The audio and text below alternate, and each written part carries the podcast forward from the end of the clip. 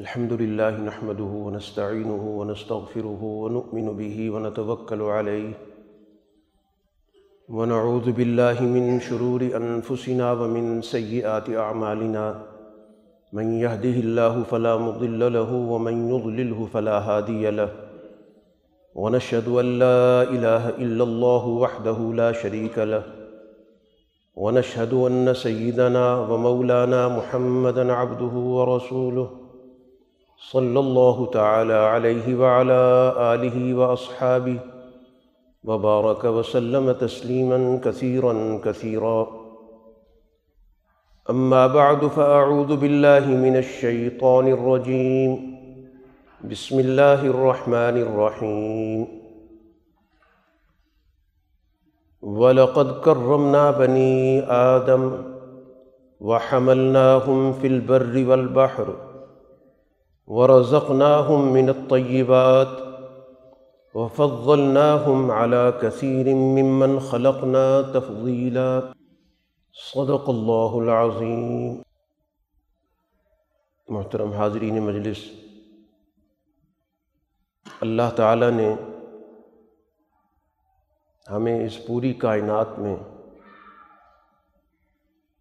ایک بڑے بنیادی اعزاز سے نوازا ہے۔ جس اعزاز کو ہم عام طور پر انسانیت کے عنوان سے جانتے ہیں۔ یہ انسانیت، یہ انسان کے لیے محض تعارف نہیں ہے، محض پہچان نہیں ہے، بلکہ یہ اس کا ایک اعزاز ہے، یہ اس کی ایک فضیلت ہے۔ جس کی بنیاد پر اللہ تعالیٰ نے اس کو خلافت کے منصب پر فائز کیا۔ تو اس دنیا میں سماجی نظام، یہ محض انسان کے رہین منت ہے۔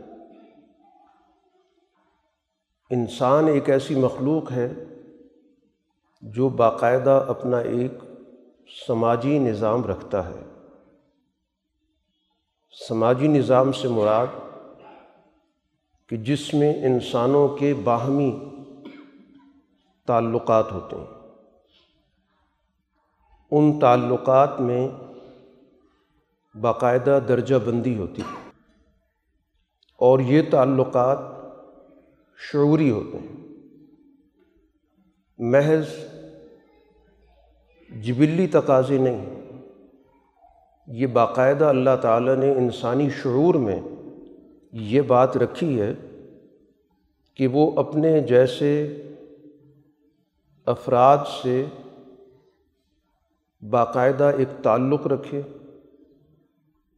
ان تعلقات کا باقاعدہ ایک دائرۂ کار ہو، جس کے نتیجے میں ان کے درمیان حقوق اور فرائض کا تصور پیدا ہوتا ہے۔ یہ حقوق اور فرائض کا تصور دنیا میں کسی اور مخلوق میں نہیں ہے۔ اور ان دونوں چیزوں کا، حقوق کا اور فرائض کا، تعلق انسانی شعور سے، انسانی عقل سے۔ تو جب تک یہ عقل انسان کی طبیعت پر غالب رہتی ہے، تو اس کی انسانیت نہ صرف محفوظ رہتی ہے، بلکہ ترقی کرتی ہے۔ اور جب انسانی طبیعت انسانی عقل کو مغلوب کر لے، تو پھر ایسی صورت میں اس کو آپ حیوانیت کہتے ہیں۔ اس کے نتیجے میں انسان میں ذاتی مفاد کی سوچ پیدا ہوتی ہے۔ اس لیے انسانی معاشرے میں زندگی بسر کرنے کے لیے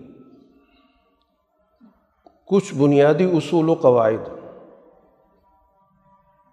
ان اصول و قواعد پر کسی انسانی معاشرے کی تعمیر و تشکیل ہوگی تو اس کو ترقی حاصل کرنے والا، ترقی کی طرف گامزن معاشرہ کہا جائے گا۔ حضرت امام شاہ ولی اللہ رحمۃ اللہ علیہ نے اس حوالے سے تین بنیادی دائروں کا تعارف کرایا کہ انسانی معاشرے کے جو مختلف شعبے ہیں، ان شعبوں کا ایک تو وہ کام ہے جو اس شعبے سے تعلق رکھتا ہے۔ جیسے انسانوں کے درمیان ایک آئلی نظام پیدا ہوتا ہے۔ انسانوں کے مابین ایک معاشی نظام قائم ہوتا ہے۔ انسانوں کے مابین ایک دوسرے کے ساتھ اشیاء کے تبادلے کا نظام پیدا ہوتا ہے۔ یہ تو شعبہ جاتی تقسیم ہے۔ لیکن ان تمام شعبوں کے اندر تین بنیادی اصولوں کا ہونا ضروری ہے۔ ان اصولوں پر جب معاشرے کی تعمیر اور تشکیل ہوگی، تو پھر جا کر انسانیت اپنے درست راستے پر چلے گی۔ ایک کا تعلق ہے انسان کے اندر جو اللہ نے امتیازی وصف رکھا ہے۔ کہ یہ انسان اپنے جیسے افراد انسانیت کے لیے سوچ و بچار کرتا ہے۔ یہ اللہ نے اس کی فطرت میں مزاج رکھا ہے۔ سوائے اس کی کہ اس کی فطرت بگڑ جائے، بگاڑ دی جائے، اس پر پردے پڑ جائیں، وہ ایک علیحدہ بات ہے۔ لیکن انسان کی جو درست فطرت ہے، جس کو فطرت سلیمہ کہتے ہیں اس کا تقاضا یہ ہے کہ انسان اپنی ذات سے اوپر اٹھ کر اپنے جیسے انسانوں کے لیے، ان کی بھلائی کے لیے نہ صرف سوچے بلکہ کردار ادا کرے۔ اس کے لیے جو شاہ صاحب نے تعبیر اختیار کی وہ کی الرأی الکلی۔ یعنی انسان کی وہ سوچ، وہ شعوری رائے جو کل انسانی معاشرے کو پیش نظر رکھتی ہو۔ اس کے مقابلے پر ایک سوچ ہوتی ہے انفرادی نوعیت کی، ذاتی نوعیت کی۔ یا تھوڑا سا اوپر اٹھ گئے تو گروہی نوعیت کی۔ اس سے آگے اس سوچنے کا عمل ختم ہو جاتا ہے۔ یہ چیز تو ہر مخلوق کے اندر موجود ہے۔ ہر مخلوق جتنا اس کا دائرہ ہے، اس میں اپنے آپ کو نقصان سے بچانے کی کوشش کرتی ہے۔ اور جس چیز کو وہ اپنے لیے مفید تصور کرتی ہے، اس کو اختیار کرتی ہے۔ اس کو بھوک لگتی ہے، اپنی بھوک مٹانے کی کوشش کرتی ہے، پیاس لگتی ہے تو پیاس کو دور کرنے کی کوشش کرتی ہے۔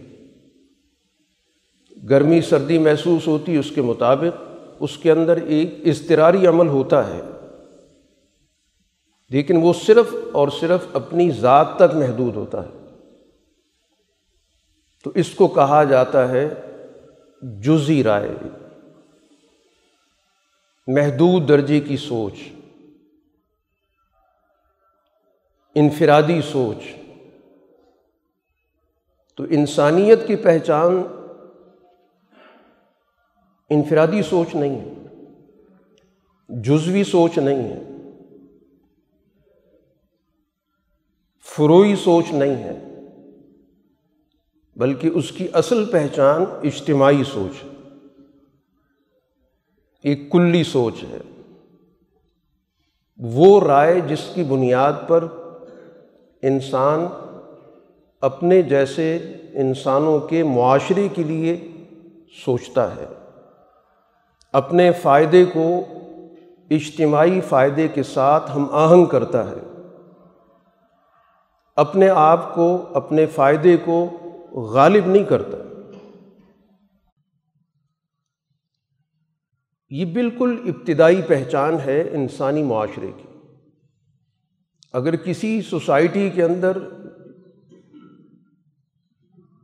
یہ کلی سوچ، یہ اجتماعی سوچ، یہ وسیع تر انسانی سوچ موجود ہی نہیں ہے، تو اس کا مطلب یہ ہوا کہ وہ معاشرہ ابھی تک حیوانی درجے میں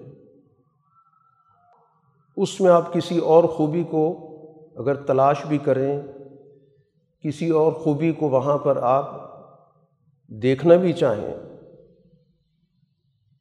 تو وہ خوبی خوبی نہیں ہوگی، دھوکا ہوگا۔ تو گویا وہ سوسائٹی، وہ معاشرہ جس میں انفرادیت کا غلبہ ہوگا، ذاتی مفاد کا غلبہ ہوگا، محدود سوچ کا غلبہ ہوگا، وہ گویا انسانیت سے گرا ہوا۔ اس کی ترقی کی بات کرنا، اس میں روحانیت تلاش کرنا، اس کا مذہب سے تعلق قائم کرنا، یہ ساری کی ساری باتیں محض دکھاوے کی ہوں گی، محض اپنے کسی مخصوص مقصد کے تابع تو اس لیے ایک تو بڑی بنیادی چیز یہ ہے کہ اجتماعیت کی سوچ پر معاشرہ اور اس کے تمام شعبوں کی تعمیر۔ چاہے وہ شعبہ معیشت کا ہو، چاہے وہ آئلی نظام کا ہو، چاہے وہ اخلاقیات کا ہو، چاہے وہ سیاسیات کا ہو، قومی درجے کا ہو، بین الاقوامی درجے کا ہو، جتنی بھی انسانی زندگی کے شعبے بنتے ہیں ان سب کی یہ اساس ہے، بنیاد ہے۔ یہ نہیں ہوگی تو انسانی سوسائٹی کے باقی معاملات کی کوئی حیثیت نہیں۔ ان کے اندر کوئی مقصدیت نہیں۔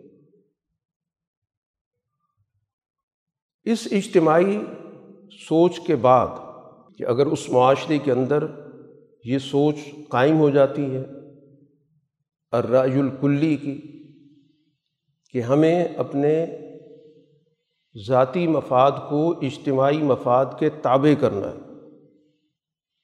اپنے مفاد کو ہم نے اگر حاصل کرنا ہے تو اجتماعی مفاد کے دائرے میں کرنا ہے۔ اس کے مقابلے پر نہیں کرنا۔ اس کے مقابلے پر کریں گے تو اس کا مطلب یہ ہوا کہ ہم نے انسانی معاشرے کی بنیاد کی نفی کر دی۔ اب اس کے بعد دوسرا دائرہ شروع ہوتا انسانی معاشرہ اگر ترقی کی طرف جائے گا، تو لازمی طور پر اس کو کچھ بنیادی اخلاق پیش نظر رکھنے ہوں۔ گے کچھ اس کے اندر ایسے رویے ہوں گے جن پر اس کے معاشرے کی اور اس کے شعبوں کی تعمیر و تشکیل ہوگی۔ یہ اعلیٰ اخلاق کہلاتے ہیں۔ یا ان کو اخلاق فاضلہ کہا جاتا ہے۔ جو انسان کی ترقی کی بنیاد بنتے ہیں۔ ان اخلاق کے ذریعے در حقیقت انسانیت کو مزید ترقی یافتہ بنایا جاتا ہے۔ ان اخلاق کے ذریعے انسانیت کو معاشرے کے اندر حقوق انسانی کو محفوظ رکھنے کے لیے تربیت دی جاتی ہے۔ اور اخلاق کیسے حاصل ہوتے ہیں؟ شاہ صاحب ہی کہتے ہیں کہ اخلاق کا تعلق کسی کتاب کے پڑھنے سے نہیں۔ کہ آپ کسی موضوع پر کوئی کتاب پڑھ لیں۔ کسی فلسفی کے نظریہ اخلاق کو سمجھ لیں۔ اس کے ماہر بن جائیں۔ تو آپ اس علم کے تو ماہر ہو گئے۔ اخلاق نہیں پیدا ہوتا اس کے لیے باقاعدہ ایک سسٹم کی ضرورت ہوتی۔ ہے کیونکہ اخلاق ہمیشہ اجتماعی ہوتے ہیں۔ خلق کیسے ظاہر ہوتا ہے؟ خلق نام ہے رویے کا۔ ایک آدمی کا دوسرے کے ساتھ کس قسم کا معاملہ ہے؟ انفرادی سطح پہ کوئی خلق نہیں ہوتا۔ آپ جب کسی شخص کے بارے میں کہتے ہیں کہ وہ سچا ہے اس کا مطلب یہ ہے کہ اس نے دوسرے آدمی سے حقیقت پر مبنی گفتگو کی ہے۔ اور اگر اس کو کسی سے بات کرنے کا، کسی سے معاملہ کرنے کا موقع ہی نہیں ملا تو آپ کہیں جی سچا آدمی ہے، بے معنی بات ہے۔ آپ کسی شخص کے بارے میں کہتے ہیں دیانت دار ہے اس کا یقینی معنی یہ ہوگا کہ اس کا لوگوں کے ساتھ جو بھی لین دین ہوا، جو بھی معاملہ ہوا، اس معاملے میں اس نے دیانت اور امانت کو پیش نظر رکھا۔ اور اگر اس کا کسی سے کوئی تعلق ہی نہیں ہے۔ اس نے اپنے آپ کو ایک مخصوص اور محدود دائرے میں رکھا ہوا ہے۔ تو اس کی بنیاد پر وہ دیانت دار کہلائے۔ بالکل بے مقصد سی بات ہے۔ آپ اسی طرح ہر خلق پر غور کرتے چلے جائیں۔ شجاعت ایک بہت بڑا خلق ہے، جس کو بہادری کہتے ہیں جرت کہتے ہیں۔ اب ایک شخص بند کمرے کے اندر تو شجاع نہیں ہو کہ ایک بند کمرے میں ایک شخص تلوار پکڑ کے کھڑا ہو جائے، وردی پہن لے زرا اٹھا لے، کوئی جدید سے جدید ترین اسلحہ اس کے ہاتھ میں ہو اور کہا جائے کہ بڑا شجاع آدمی ہے، بڑا بہادر آدمی ہے۔ بیوقوفی کی بات ہوگی۔ شجاعت کا اظہار میدان میں ہوگا، دشمن کے مقابلے پر ہوگا۔ اور وہاں پر وہ اپنے ذاتی غصے سے مغلوب ہو کر فیصلے کرتا ہے۔ یا عمومی صورت حال کو سامنے رکھ کر اس پورے لشکر اور اس لشکر کے حوالے سے جو مستقبل کے تقاضے ہیں ان کو سامنے رکھ کر کسی فیصلے پر جم جاتا ہے تو وہاں کہا جائے کہ یہ شخص بہادر آدمی تو آپ اخلاق کی کسی بھی مثال کو لے لیں۔ اخلاق ہمیشہ وہ کہلاتے ہیں جن کا تعلق سوسائٹی کے معاملات سے ہوتا ہے۔ اس کا تعلق انفرادیت سے نہیں ہوتا۔ اور یہ وہ چیز ہے جہاں سے انسان کی حقیقت واضح ہوتی ہے کہ یہ کس قسم کا انسان ہے۔ یہ صالح انسان ہے یہ عادل انسان ہے یا یہ ظالم انسان ہے؟ اس لیے تو حضرت عمر فاروق رضی اللہ تعالیٰ عنہ کا ایک بڑا معروف واقعہ ہے کہ مملکت کے امور نمٹا رہے تھے۔ تو اسی دوران ان کے سامنے ایک مقدمہ پیش ہوتا۔ اور مقدمے کا اصول یہ ہے کہ اس میں گواہ طلب کیے جاتے ہیں۔ اور پھر ان گواہوں کی باقاعدہ چھان بین ہوتی ہے۔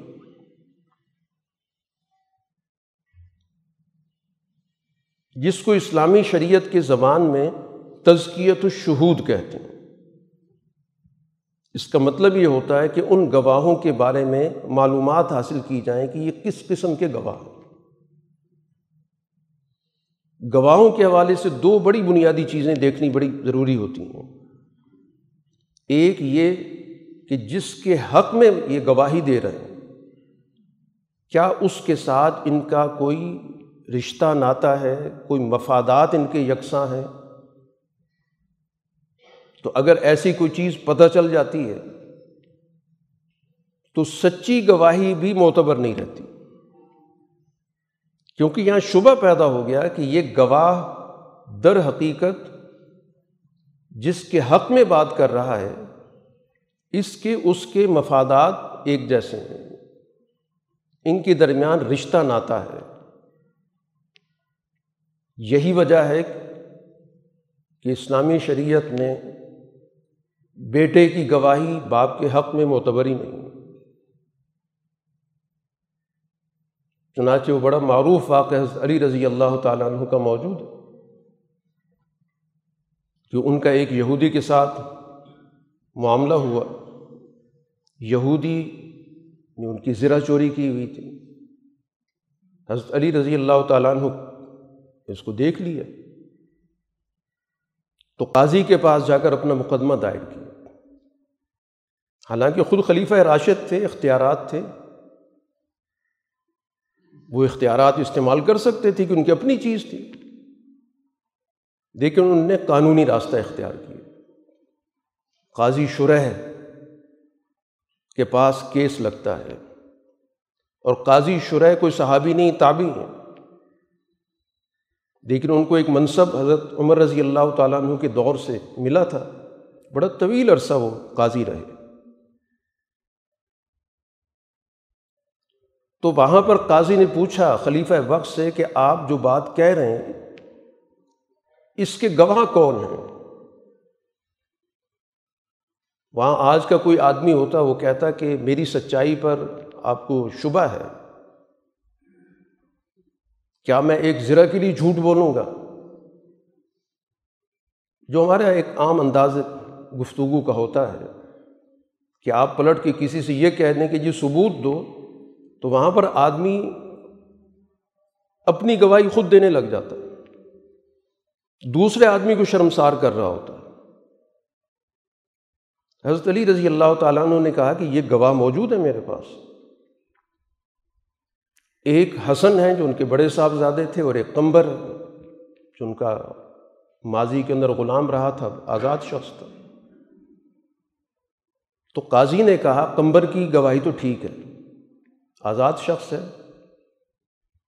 لیکن یہ حسن تو آپ کا بیٹا ہے۔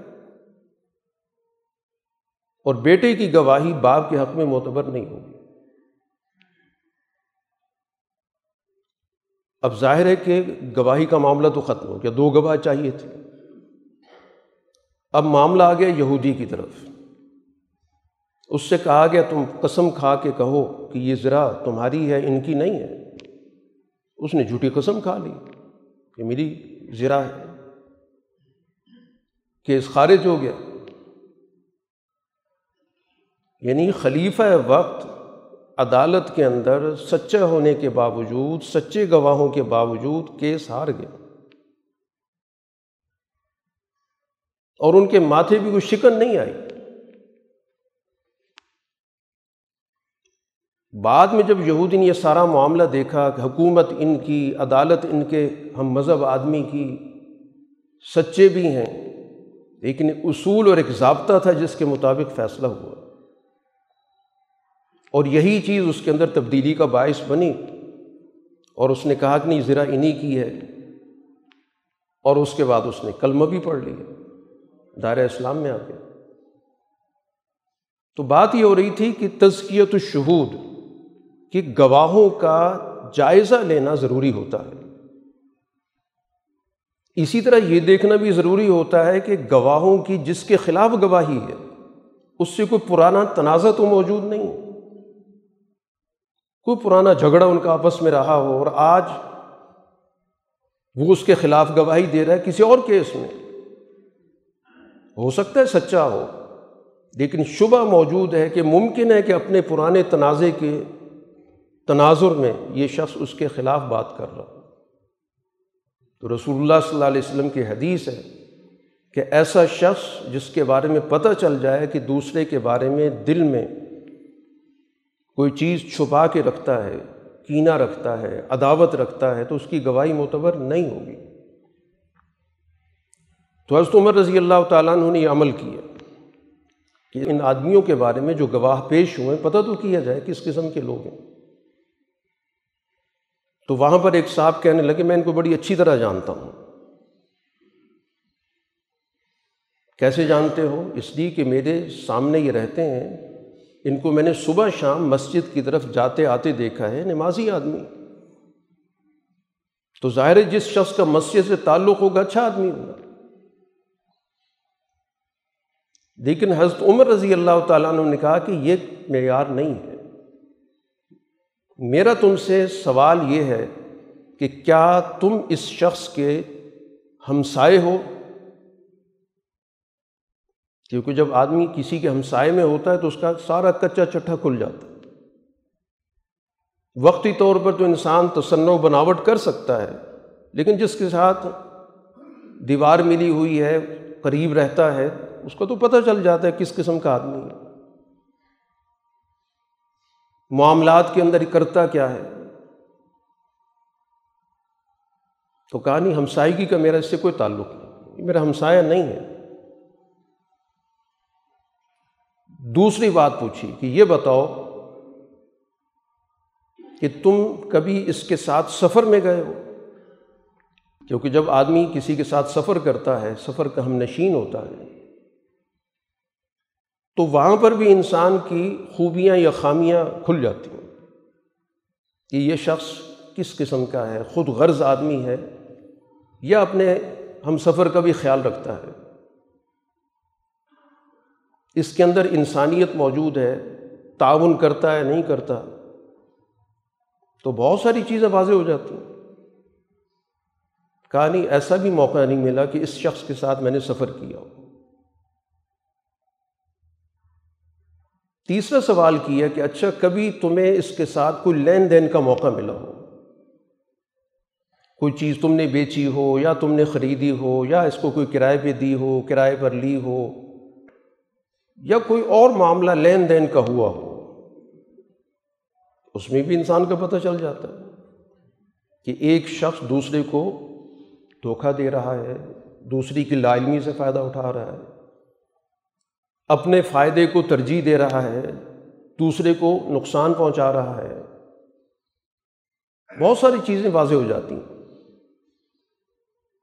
تو کہا، لین دین کی بھی نوبت نہیں آئی۔ تو حضرت عمر رضی اللہ تعالیٰ عنہ نے اس گواہی کو رد کر دیا کہ جو تم اس کے حق میں بات کر رہے ہو کہ اچھا گواہ ہے، تو تمہاری اس بات کی کوئی حیثیت نہیں ہے۔ تو ہم بات یہ کر رہے تھے کہ اخلاق ہمیشہ اس وقت سامنے آتے ہیں جب انسانوں کا باہمی ایک دوسرے کے ساتھ ربط پیدا ہوتا ہے۔ انفرادی سطح پہ اخلاق کا کوئی تصور نہیں ہوتا۔ انسانوں کے باہمی معاملات سے، ایک دوسرے کے ساتھ رہنے سہنے سے، ایک دوسرے کے ساتھ معاملات سے پتہ چلتا ہے کہ آدمی کس قسم کا ہے۔ اس میں دیانت ہے، اس میں سچائی ہے، اس میں خود غرضی ہے، اس کے اندر اپنے معاملات کو دوسروں پر ترجیح دینا ہے۔ خوبی خامی کی کیا شکل موجود؟ ہے انسانی سوسائٹی کے لیے اخلاق یہ اساس ہوتے ہیں۔ اور یہ اخلاق سوسائٹی کے اندر کہاں سے پیدا ہوتے ہیں؟ اس پر کیا چیز اثر انداز ہوتی ہے؟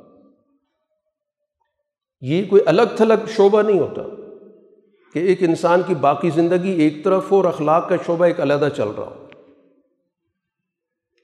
اخلاق انسانی معاشرے کے اندر گندے ہوئے ہوتے ہیں۔ اس لیے انسان کے معاشی حالات بھی اخلاق پہ اثر انداز ہوتے ہیں۔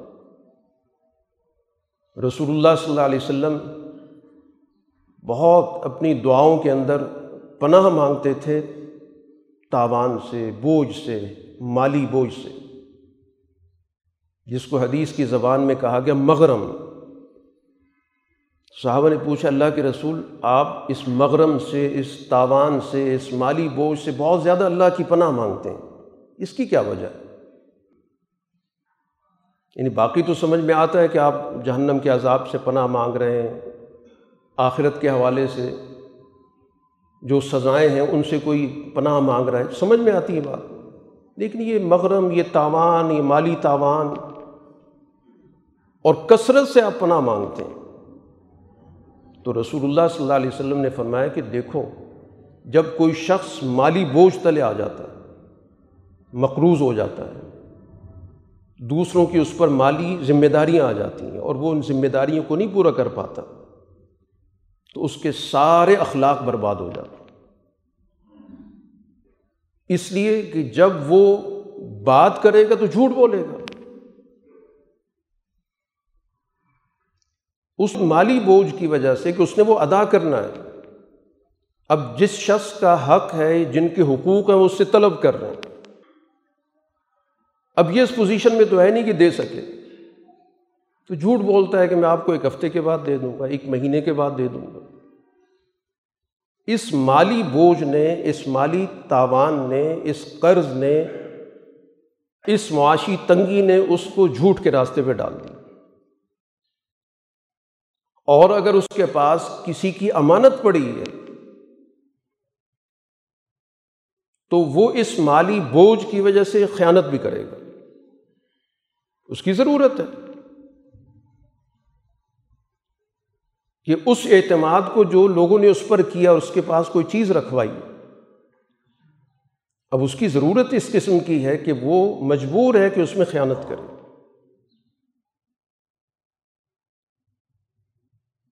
اور اسی طرح اس مالی تاوان بوجھ کی وجہ سے، معاشی تنگ دستی کی وجہ سے، وعدہ کرے گا تو وعدہ توڑے گا۔ یعنی وہ ساری بد اخلاقیاں جن کو رسول اللہ صلی اللہ علیہ وسلم نے منافق کی نشانی کے طور پہ ذکر کی۔ جو آپ نے کہا نا منافق کے اندر یہ نشانیاں ہوتی ہیں کہ جب بھی بات کرتا ہے، جھوٹ بولتا ہے، جب بھی وعدہ کرتا ہے، وعدہ توڑتا ہے، جب بھی امانت اس کے پاس آتی ہے، خیانت کرتا ہے۔ ان سب کو رسول اللہ صلی اللہ علیہ وسلم نے معاشی مسئلے کے ساتھ مربوط کر دیا۔ کہ یہ معیشت کا مسئلہ اتنا سنگین ہے کہ صرف انسان کو معاشی طور پر ہی کمزور نہیں کرتا بلکہ اس کے اخلاقیات برباد کر دیتا۔ اور ایک انسان کی بنیادی پہچان اس کے اخلاق ہوتے ہیں۔ تو جس نظام کے تحت انسانی اخلاق برباد ہو جائیں تو وہ انسانی معاشرہ نہیں ہوتا۔ تو اخلاق فاضلہ کا ہونا سوسائٹی کے اندر یہ انسانی معاشرے کی پہچان ہے۔ بد اخلاقی انسانی معاشرے کے اندر پیدا ہو جائے تو وہ انسانی معاشرہ نہیں رہتا۔ اور تیسری چیز جو انسانی معاشرے کے لیے بہت ضروری ہے، وہ سوسائٹی کے اندر انسان نے آج تک اپنی ضروریات کو پورا کرنے کے لیے اپنے تجربات سے جو کچھ اخذ کیا ہے، ان تجربات کو اگلی زندگی کے لیے کام ملا انسان معاشرے کے اندر بہت سارے تجربات کرتا ہے، بہت سارے علوم حاصل کرتا ہے، جس کے نتیجے میں اس نے اپنی زندگی کو بہتر سے بہتر بنانے کی کوشش کی۔ جس کے نتیجے میں آج وہ کل کے انسان کے مقابلے میں اپنی زندگی کو متمدن بنا رہا ہے۔ کل کا انسان ایک کچے کوٹھے میں رہتا تھا۔ تجربات کے نتیجے میں، علوم کے ارتقاء کے نتیجے میں آج اس نے اپنی رہائش بہتر کر لی۔ اس نے اپنے جسم کو چھپانے کے لیے بہتر سے بہتر لباس تیار کر لیا اس نے بہت سارے آلات پیدا کر لیے۔ ان آلات کے ذریعے اس نے کئی علوم، کئی صنعتیں پیدا کر لیں۔ یہ اس کے تجرباتی علوم کہلاتے ہیں۔ گویا انسانی معاشرے کی یہ ضرورت ہے کہ سوسائٹی کے اندر انسانی تجربات سے استفادہ کر کے آگے بڑھا جائے۔ یہ کوئی تصور نہیں ہے کہ ہم یہ کہیں کہ نہیں، آج سے ہزار سال پہلے کی جو زندگی تھی، دین کا وہ تقاضا ہے۔ یا آج سے چودہ سو سال پہلے کی جو تمدن کی نوعیت تھی، اس تمدن کو پیدا کرنا یہ دین کا تقاضا ہے۔ یہ بہت بڑی غلط فہمی ہے۔ عہد اول کی طرف رجوع کرنے کا مقصد در حقیقت وہ اصول ضابطے۔ جن کو اخلاق فاضلہ کہا گیا تھا۔ ان کا احیاء ہے۔ اس دور کے تمدن کو نہیں پیدا کرنا۔ اگر یہ سوچ اختیار کریں گے تو اس کا مطلب یہ ہوا کہ معاشرے کے اندر جو انسان نے خدا داد عقل سے کام لے کر بہت ساری علوم پیدا کیے، بہت ساری مہارتیں پیدا کیں، بہت سارے صنعتیں پیدا کیں، تو گویا دین ان تمام چیزوں کو مٹانے آیا۔ ہے قطن۔ دین تو یہ بنیادی تعلیم دیتا ہے کہ اللہ نے اس انسان کے اندر یہ صلاحیت رکھی ہے۔ انسان کا بنیادی تعارف ہی یہی ہے کہ باقی مخلوق کے مقابلے پر یہ آلات سے کام لیتا ہے۔ حضرت شاہ رفیع الدین رحمۃ اللہ علیہ، جو حضرت شاہ ولی اللہ رحمۃ اللہ علیہ کے صاحبزادے ہیں انہوں نے انسان کی جو تعریف کی ہے، وہ ان الفاظ کے ساتھ کی ہے کہ انسان وہ ہے کہ جو آلات سے، اوزار سے، آج کی دور کی زبان میں آپ کہہ لیں، مشینوں سے کام کرتا اس لیے انسانی معاشرے کے اندر ایک ارتقا موجود ہے۔ یہ بھی انسانی معاشرے کا لازمی حصہ ہے۔ تو گویا سوسائٹی جب تک ان تین چیزوں کو آپس میں مربوط نہیں کرتی وہ کبھی بھی ترقی کی طرف نہیں جا سکتی۔ کہ ایک اس کی سوچ اجتماعی ہو، جس کو الراج الکلی کہتے ہیں۔ دوسرے اس میں اخلاق فاضلہ کا نظام موجود ہو۔ اور تیسرا اس کے اندر اس دور کے حوالے سے اہل عقل نے، اہل علم نے جو بھی تجربات کیے ہیں، ان تجربات کے نتیجے میں جو بھی علوم پیدا ہوئے ہیں ان علوم کو اختیار کر کے اس سوسائٹی کو ترقی کی طرف گامزن کیا جائے اور آج بدقسمتی سے ہماری سوسائٹی کے اندر یہ تینوں اجزاء مفقود ہیں۔ رائے کلی نہیں ہے، بلکہ جزوی رائے، انفرادی رائے، گروہی رائے، مفاداتی رائے پر پوری سوسائٹی کے اندر نظام کھڑا۔ ہر شعبے کا نظام۔ اخلاق فاضلہ یا عالی اخلاق یا بلند اخلاق تو کیا ہونے؟ بہت ہی پست قسم کے اخلاق۔ کھینچا تانی والے۔ طاقتور کمزور کو لوٹتا ہے اور مہذب کہلاتا ہے۔ آج آپ کی سوسائٹی کے جتنی بھی مہذب لوگ ہیں، کون ہیں؟ جن کے پاس طاقت ہے، جو لٹیرے ہیں، جو استحصال کرتے ہیں، جو جبر کرتے ہیں، جو استبدادی طاقت کے مالک ہیں۔ ان کو اخلاق والا کہا جاتا ہے۔ تو گویا اخلاق کی تشریح ہی بدل گئی۔ اس بنیاد پر سوسائٹی میں کسی کی کوئی عزت نہیں ہوتی کہ یہ سچا ہے، یہ دیانتدار ہے۔ یہ دوسروں کے حقوق کا خیال رکھتا ہے۔ اس بنیاد پر عزت ہوتی ہے کہ بہت بڑا لٹیرا ہے۔ بہت بڑا بدعنوان ہے۔ لوٹنے کی مہارت رکھتا ہے۔ جھوٹ بولنے میں اس کا کوئی مقابلہ نہیں کر سکتا۔ لوگوں کو زیادہ سے زیادہ بیوقوف بنانے کی اس میں صلاحیت موجود ہے۔ تو جس سوسائٹی کے یہ اخلاق ہوں گے تو اس سوسائٹی کے اندر زوال کے علاوہ تو کچھ نہیں ہوگا۔ اور اسی طرح آپ کی سوسائٹی کے اندر تجرباتی علوم موجود نہیں ہیں۔ آپ پوری دنیا کے اندر سائنس اور صنعت کے میدان میں کہاں کھڑے ہیں؟ کوئی شعبہ آپ کا ایسا نہیں ہے کہ جس میں آپ اپنے پاؤں پہ کھڑے ہوں۔ مانگے تانگے کی آپ کی معیشت ہے۔ علم جو پڑھایا جاتا ہے اس کی کوئی بنیاد موجود نہیں۔ فرسودہ قسم کا سلیبس ہے۔ گویا پوری سوسائٹی تینوں بنیادی اصولوں سے محروم ہے۔ تو آج سب سے بڑی ضرورت اسی چیز کی ہے کہ ہمیں اس بات کا ادراک ہو کہ دین کس قسم کا معاشرہ چاہتا ہے۔ دین کن اصولوں پر ایک سسٹم بناتا ہے۔ ان اصولوں کا ہمیں ادراک پیدا کرنا ہے۔ اپنے علم کو بڑھانا ہے اور پھر اس علم پر اپنے اندر ترقی کا عمل پیدا کرنا۔ اس پر اپنے اندر ایک تنظیم پیدا کرنی ہے، اس پر ایک اجتماعیت پیدا کرنی ہے۔ اس سوسائٹی کو نکالنے کے لیے جد کرنی ہے۔ وہ ان تینوں چیزوں پر ہوگی۔ کہ ہماری رائے اجتماعی ہو، ہمارے اندر اخلاق فاضلہ کو اختیار کرنے کی جد کوشش موجود ہو، اور سوسائٹی کے اندر دور کے تقاضوں کے مطابق علوم کو ترقی دی جائے۔ یہی تین بنیادی چیزیں جن کو آج ہمیں جاننے کی ضرورت ہے اور پھر اس سے متعلقہ جو بھی علوم ہیں ان سے ہمیں واقفیت کی ضرورت ہے۔ اللہ تعالیٰ ہمیں صحیح علم و فہم عطا کرے، ہمارے عقل و شعور میں اضافہ کرے اور ہماری سوچوں کو تنگنائیوں سے نکال کر وسعتوں کی طرف لے کے جائے۔ واخر دعوانا الحمد للہ رب العالمین۔